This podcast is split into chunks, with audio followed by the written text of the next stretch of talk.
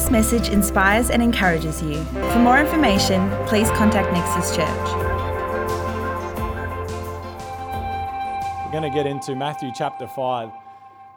As a church, we're on a journey of going deeper, studying the Sermon on the Mount, Matthew chapter 5, 6, and 7, the greatest sermon ever preached, the manifesto of the kingdom of heaven. It's important that we come to this point that I do double back slightly, if that's okay. I'm going to start with the opening of Matthew chapter 5 because it's so important we understand the Beatitudes once more is not a new layer of moral code to live up to, but something that happens when we decide to be a disciple of Jesus Christ. I have to say this this is not for outsiders, this is for insiders. This is for the people of God. This is for the disciples. This is a way to live. And it's so key that you understand this. I'll keep on saying it over and over. But if you try and merely live out the Beatitudes without being attached to the life of Christ, you have just become religious and moralistic. When you are attached to the life of Christ, naturally these Beatitudes begin to flow out of your life and it becomes a normal state of being. So important we understand this. And be reminded of this as we read what it means to be the blessed people of God. Some translations say happy, but at the end of the day, the definition we've landed on as a church is the fact that these people receive the applause of heaven. Why is that so crucial to understand? Because if we are only living out the Beatitudes to please somebody else, it will not last forever. If you do it to please God, it'll change you permanently.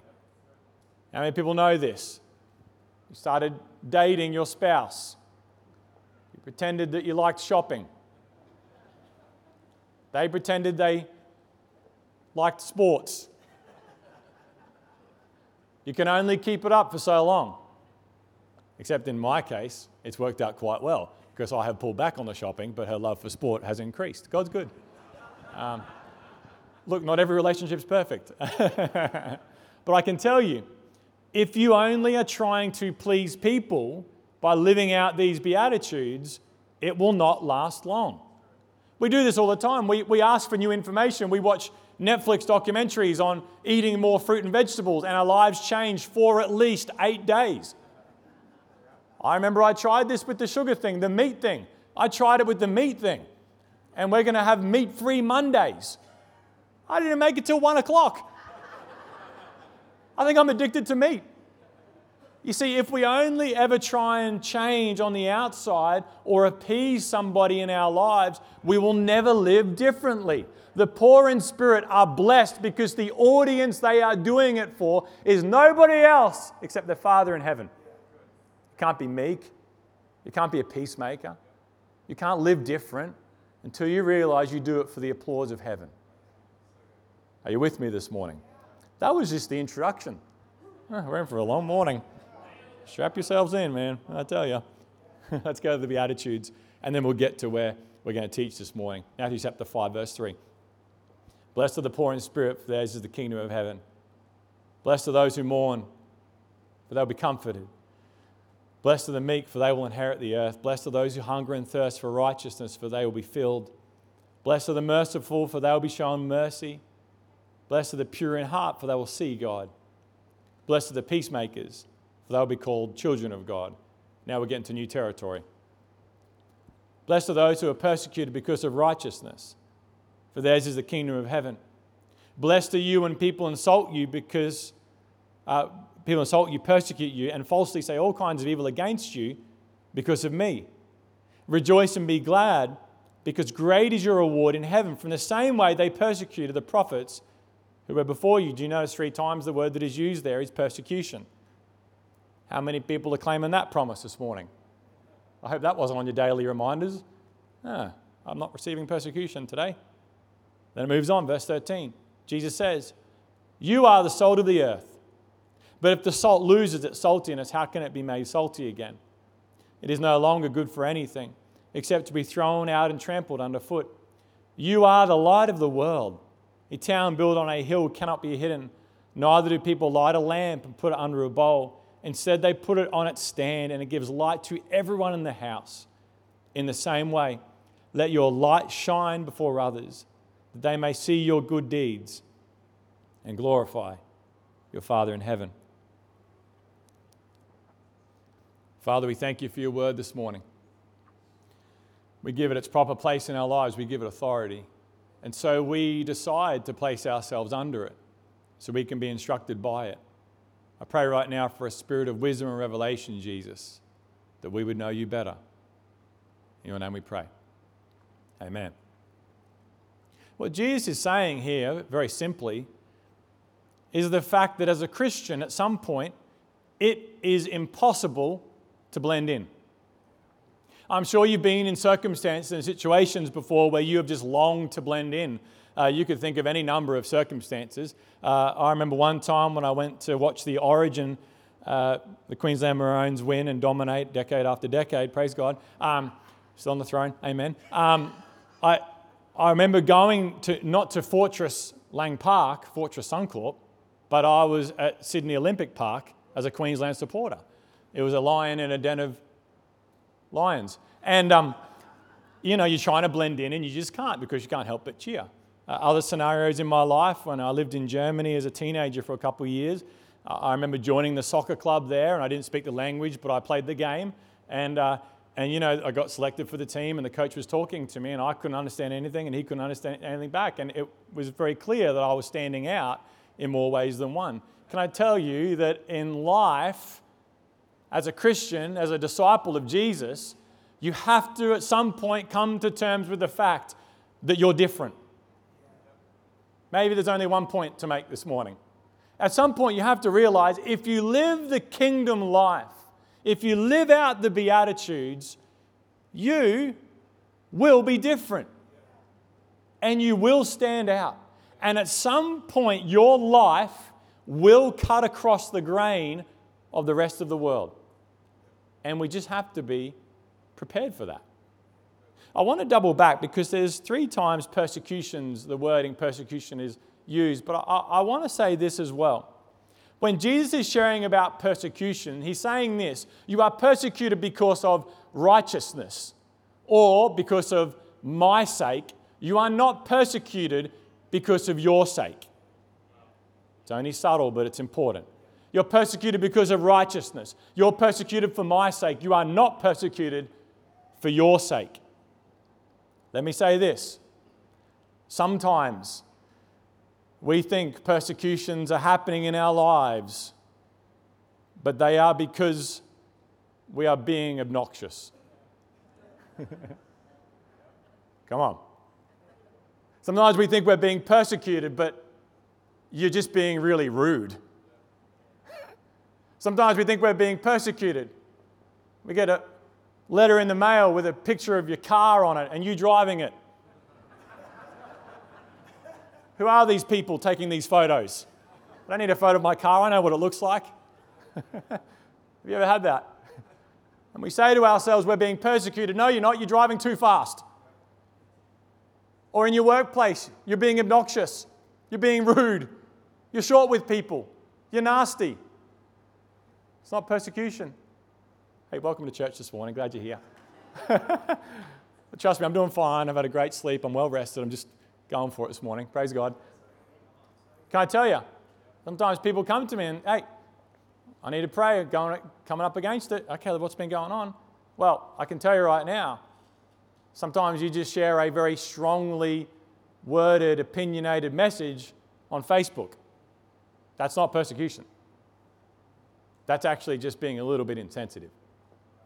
Oh, didn't think it'd go here again this morning. Can I tell you, it's okay to have a strong opinion. It's okay to speak the truth in love. But sometimes in our character, we go finding things that stir controversy, and that is not persecution. Persecution comes when I have been loving and kind and right living and shine the light of Jesus and people don't like it. That is very different to just sharing a strong opinion online. Are you with me this morning? I just think Christians, we should be better. Now, again, this isn't for outsiders, this is just disciple talk this morning. I, I want you to share the truth, but let me tell you, Ephesians 4:15 says, speak the truth in love. If you only speak the truth, you're too harsh. If you only speak love, you don't really love them. But there is a balance point that we are called to. And when you hit that balance point and you're persecuted, that's the persecution that Jesus is talking about. That then inherently brings the blessing of heaven into your life.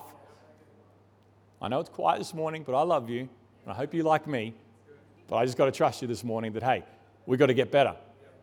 I'm not thinking of anybody particularly, but I do believe we just have to understand what Jesus had in mind with persecution is sometimes different to ours.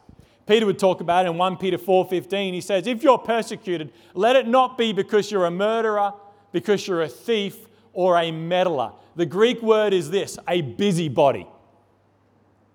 Peter's saying if you're going to get persecuted, don't get persecuted because you're a thief or a bad person or a busybody. Get persecuted because of this. In 415, he says it's because you bear the name of Jesus. If you receive persecution because you bear the name of Jesus, because you live so differently, because you're meek and you're a peacemaker, and that brings persecution in your life, you're blessed. Heaven's applauding you. Fortunately, we live in the Western world and persecution is different to what takes place in most of the world. I can tell you right now in the Middle East, they are still crucifying Christians. But our persecutions may take on a different form. It may be snide remarks, being left out, not getting that promotion, not being included or invited. It can take on different forms. The hurt is still the same, but the promise of Jesus is the same. Yours is the kingdom of heaven. And Jesus is saying you cannot blend in. Do you notice the wording there? He says this when you're persecuted. It's not an if. That means something really important. It's like when your children fight, not if they fight. When they fight, you should have a plan. Absolutely, always. Just don't give up the Xbox time too quickly because then I have to entertain them. it's not an if, it's a when. When it comes. I want to say this, and then we'll get into some really fun stuff. We'll all be okay. But let me say this if it is a when, and not an if, then if it never happens in my life at all where I experience pushback, then maybe I'm given to compromise. On the other side, if I'm only always in conflict, maybe I've got some character flaws to work on. Come on. Jesus is saying, live out these Beatitudes you will be different. Come to terms with it. Don't try and pretend.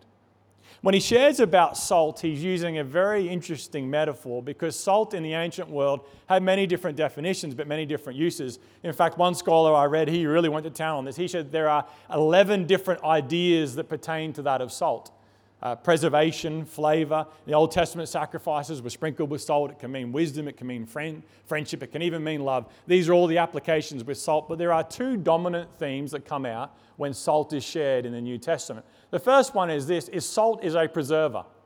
You know, in the ancient Near East at that time, they didn't have refrigeration systems. They couldn't go to the 7 Eleven and grab a bag of ice. What they used to preserve their meat was they rubbed coarse salt into it.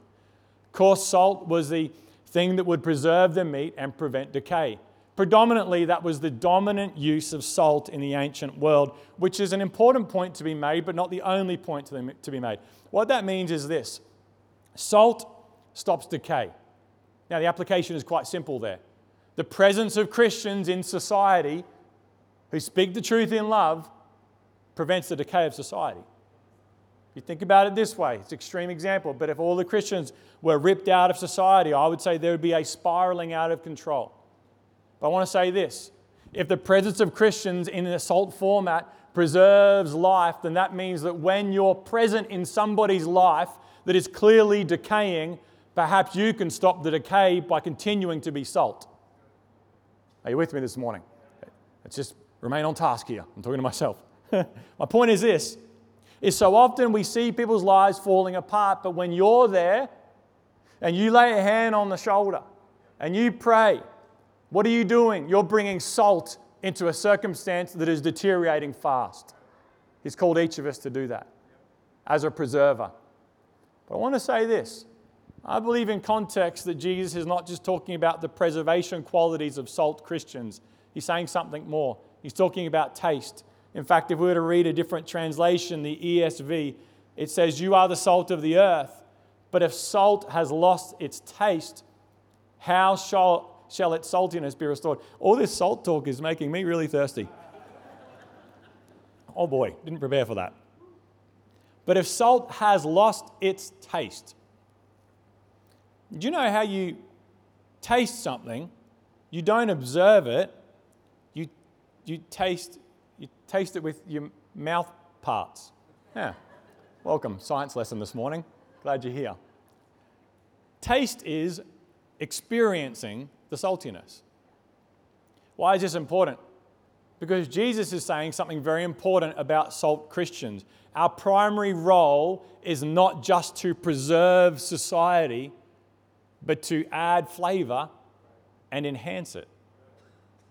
Our primary role is not to just hold back the rot, hold back the deterioration. That is one of our roles, yes. But what Jesus is saying in context here is saying salt adds flavor it takes the blandness of the world and makes it far better because of Jesus. Run this through your mind for a moment. What does this mean powerfully for you? That means when you are in a situation, that place is better because you're there. It was okay before you got there, but right now, it's better because you're there. Why? Because salt adds flavor. There is not a chip that goes out the door of Macca's that has not been salted. I can tell you right now, the place would go into lockdown. When I first met Beck, and I shared this in the first service, and I forgot to check if I was allowed to again share it in the second service, so I feel the silence is permission to go ahead and proceed, uh, which everybody knows that. Um, just don't look down. One of the things that I, uh, attracted me about Beck was her innovative thinking. And uh, when we would go to McDonald's together, she's the only person I know that does this, doesn't do it anymore, should be noted. oh boy. Um, she would always order chips that had no salt on them and order a separate sachet of salt. You know why? The only way to guarantee fresh chips that have not been sitting there all day is by making them make it without the salt in it and adding your own salt at the end. Genius. I know. It was one of those things I thought, you know, I'm onto a winner here. You and me, babe, we could go far. no one in the world eats chips without salt. No one eats popcorn without salt. Salt adds and enhances the flavor of something that is already there. But I can tell you, nobody is ordering salt on its own. Sometimes I think we're just bringing the salt. And the world's like, have you got anything to add with that? But on the other hand, no one eats chips without salt. My question is this when you live out the Beatitudes, is your presence in that environment adding and enhancing and making better the circumstances you find yourself in? Is your office better because you're a Christian? Is your family better because you're following Jesus and living out the Beatitudes? Is your sports group better because you're following Jesus? Is the club that you're in? Is your neighborhood, is your street better because you are adding and enhancing because you're a salty Christian in a, in a good way? I, I, didn't use that in the first. That's, that doesn't work so well. When Jesus was talking, he was talking about salt that very likely came from the Dead Sea. But salt in the ancient world is not the salt that you and I buy from the shops. There's no sense of refinery taking place. In fact, the salt that was from around the Dead Sea was very much like a powder, a white powder. And this white powder from the Dead Sea was very likely given to all kinds of impurities. Sodium chloride is a very stable compound, and yet, if it has impurities in it, it can easily be diluted or it is quite soluble, so easily the sodium chloride can leach out. What is Jesus perhaps saying? That there is a salt that we're familiar with that looks like salt, acts like salt, but has no salty properties. Can I tell you some of the hardest things as Christians is that when we look like salt, we act like salt, but there's no saltiness in us. Because what our world needs more than anything else is not perfect people, no way, but people that make a decision to be salty in every place they go, enhancing life. Not just look and act and appear like it. Because I tell you, the world can smell a fake. We are talking about fake things last Sunday night as Andy Mack preached. when I was a younger man, so much younger than today. And I was a cheapo, and um, I remember I couldn't afford to buy a Hugo Boss, and so I stumbled upon a what I thought to be a far better brand, Rugo Boss. and you could only imagine how that went. It was great for 10 minutes. And then after that, you think, what is this weird sticky substance on my body? I can tell you what our world needs is not people that look and act and appear salty, but they have substance. And that when you're there, everything's a bit better. Is, is this gathering better because you're here? Is this party better because you're here? Is your presence making all the difference? In fact, in the original language, it's actually an indicative statement, not an imperative. He's not saying be salt, he's saying you actually are salt. You actually are salt. Don't be salt, you are salt. You know why this is important? Because when we come to Christ, we don't get to decide, will I be salty or not? Will I have influence? You will, because you are now salt, people who have been set apart. I want to go back to this idea, though, of the stable compound that salt is in sodium chloride. I want to say this it's very easy for salt to become diluted. It's very easy for these impurities to leach out and to lose its saltiness. So I have to ask you a very important question. In the environment that you're in, who is influencing who? Are you influencing those around you because your salt is stable? Or are they influencing you? And you're beginning to dilute. I can tell you, I see it time and again that we, we think we're being salt, but I can tell you, you're forming these habits, your language is starting to change, your outlook is shifting. I can tell you, you're not being salty, you're getting diluted. Are you with me this morning? And perhaps we have to ask ourselves the question Am I being salty, salt in this situation? Or is that salt starting to leach out of me and I'm becoming diluted? Because He's called us to be salt. The next one you are the light of the world. It's amazing when we look at what it means to be the light of the world. Once again, uh, the language there is not saying be the light, saying that you actually are the light. I think the application is pretty simple there that we're meant to bring illumination into dark circumstances. But I want to add this. Jesus says in John 8 that I am the light of the world. So then, if John 8 he says, I am the light, now he's saying, You are the light. Well, who's the light? I think by implication, you and I are not so much lights, but you and I are lamps. Lamps are different because they contain the light, but they are not producing the light. That's what the sun does. The sun has energy source within itself. A lamp merely contains the energy. Can I tell you, you're just an energy container for the Spirit of God, but that's a good container that brings illumination to everywhere you go. Here's how you know if you're being a good light, a strong light. A light, in and of itself, is not admired, but the illumination that the light brings is admired. My point is this is no one looks at a light straight at it, don't even try. But you see the benefits of the light. Here's how you know that you are being a light in your circumstance and situation is the attention is not on you, the attention is on Jesus. The illumination that the light of Christ brings to that circumstance brings illumination to those around it. In my mind, it's almost like Jesus is the sun, but you and I are more like moons. We are reflecting the sun that is hitting us, and we are bringing illumination to dark circumstances. I want to say this you know the power of light. You know the power of illuminating things that are dark in your world, things that are imposing or scary on you. You know the power that light brings. I'm sure you've had this situation. You're sleeping late at night and you know, you're, you're an adult now, but you, you wake up middle of the night and you look and you think, what is that? A man in a trench coat with a hook, you know. I don't know if you've ever experienced that. I haven't. Um, I know people who have.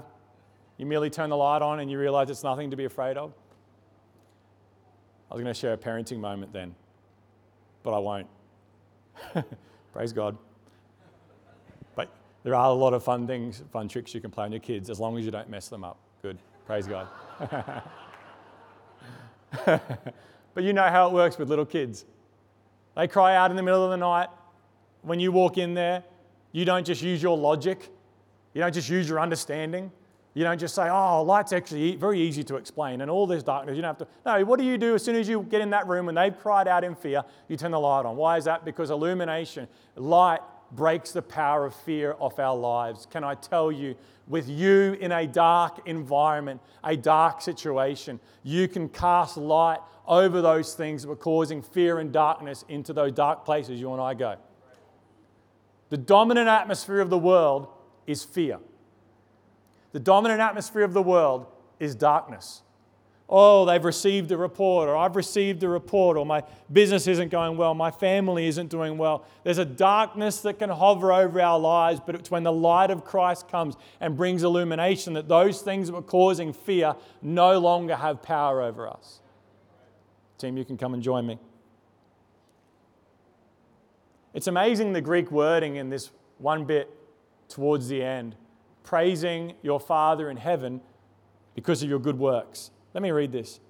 In the same way, let your light shine before others, that they may see your good deeds and glorify your Father in heaven. See your good deeds. Now remember, none of this is about earning salvation. None of this is about doing good things so God's pleased with you. No, He's pleased with you because your life is united with Christ and now He has changed everything about who you are. But as faith attaches itself to works, people see good deeds. But the wording there is amazing because Jesus is actually saying good deeds in a different way. Here's what I want to read it to you. Instead of the typical wording for good deeds, which is agathos, which actually means good quality, instead of the typical wording, good quality works, he uses a different wording. He says this, kalos, which actually carries the idea of attractiveness and beauty. What am I saying by going on that level? Jesus is not just saying good works are really great and people will glorify. He's saying this the kind of salt and light people I'm looking for actually do beautiful, attractive works that draw people to encounter God. What an amazing little thought. That Jesus didn't just use the typical wording, good quality work. That's a good quality job. No, beautiful work, attractive work. You know how this works. People may not love your faith or the church, but in every human heart, they are attracted to beautiful deeds, beautiful good works done to glorify the Father. You know, last night as I was preparing for this message, praying and all the rest of it, and I went to bed. But I've, I've realized uh, there's an error in my ways. The last two nights, there's been a fly that has just, just been getting there right when I turn the lights out. That has got to be the worst thing in the world. Just that noise that goes around your head. And I've realized there's a problem with my system because I go downstairs and I sequentially turn off all the lights. But you know what happens? You know where this goes. The last light to go out is the lamp beside my bed. And so he literally snakes in through the door every single night. Now we, just, now we don't need that dog. We've got a pet fly. Very cheap to feed. My point is this there's such an attractiveness to doing good things in the name of the Father that is basically irresistible to the rest of the world. You see, the longer we try and blend in, the longer we try and just go along with it all and not stand out, the less attractive we become because we're attracted to beautiful things.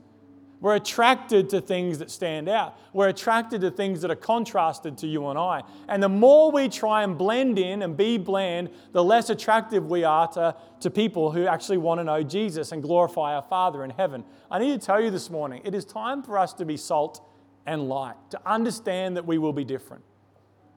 And I want to end how we started it. Jesus, three times in two verses, say be, there will be persecution. And I just want to pray for people this morning. Maybe you're being honest and you're saying to yourself, I am losing my saltiness. I'm losing it. Bit by bit, I'm diluting it.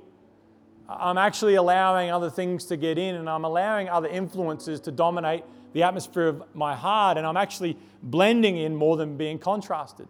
Or maybe you're on the other extreme Maybe you've experienced some persecution, some hits, some snide comments, and you've just subtly begun to hide your lamp away.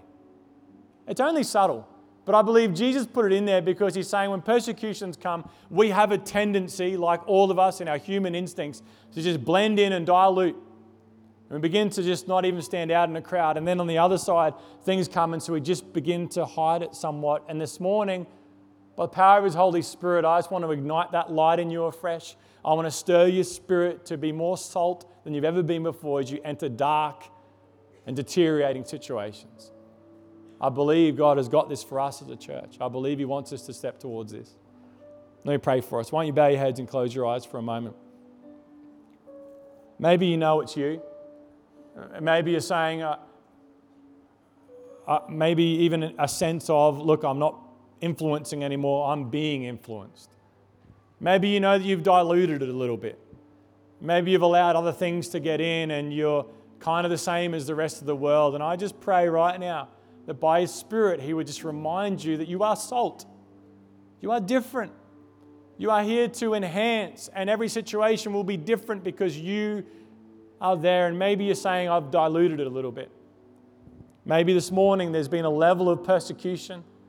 It may not be physical or abusive, but it's subtle, and you've just gone, I'm just going to hold this back a little bit. Can I tell you, we need your light?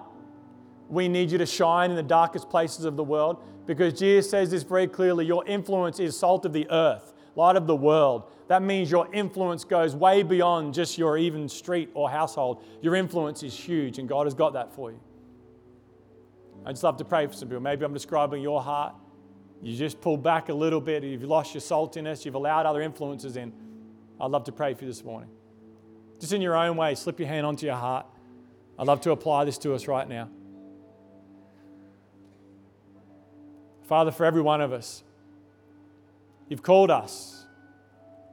You've assembled us on your mountain and you've called us to live a different way. Being meek is different, being a peacemaker is so different. And so, Lord, I pray for every heart responding right now. Lord, cause us to come to terms with the fact that we are salt and we are light. We are meant to enhance every circumstance, every situation because of who you are in us.